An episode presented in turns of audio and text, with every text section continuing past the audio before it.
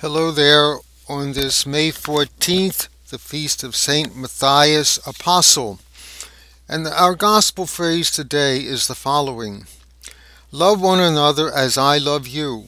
No one has greater love than this to lay down one's life for one's friends. You are my friends if you do what I command you. I have called you friends because I have told you everything I have heard from my Father. We don't know a lot about St. Matthias, but one thing we can be sure of. St. Matthias had a very deep sense and awareness of the living presence of Jesus in his life. He felt Jesus' great love and friendship for him and responded by living a life of deep love and friendship directed to his brothers and sisters. Throughout our lives, we wrestle with many questions about what we should be doing each day to live our lives more fully, make it worthwhile how we spend our time? These are important questions to ask ourselves so that we may make our life worthwhile.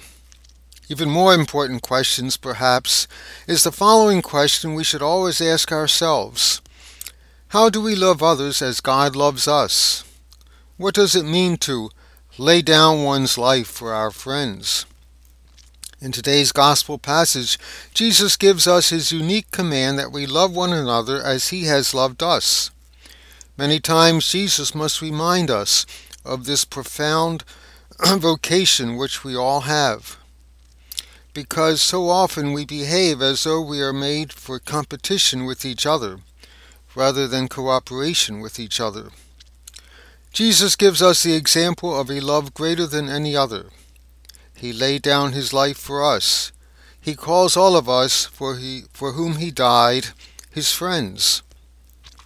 Many people who have kept on the straight and narrow through terrible temptations and were asked about how they did it answered, I had a friend. How did you overcome alcoholism?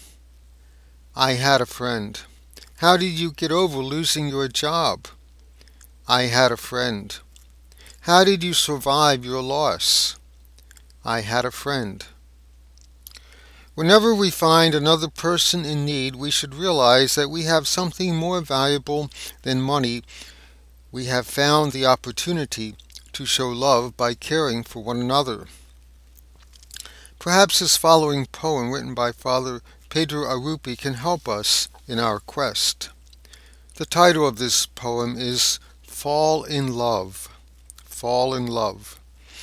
Nothing is more practical than finding God, than falling in love in a quiet, absolute way.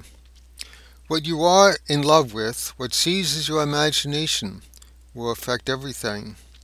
It will decide what will get you out of bed in the morning, what you will do with your evenings, how you spend your weekends, what you read, whom you know, what breaks your heart and what amazes you with joy and gratitude. So, fall in love and stay in love, and it will decide everything for you. Amen. We thank you for listening to our online reflections. Do you enjoy them? Do they help you? We ask for your feedback, positive or negative.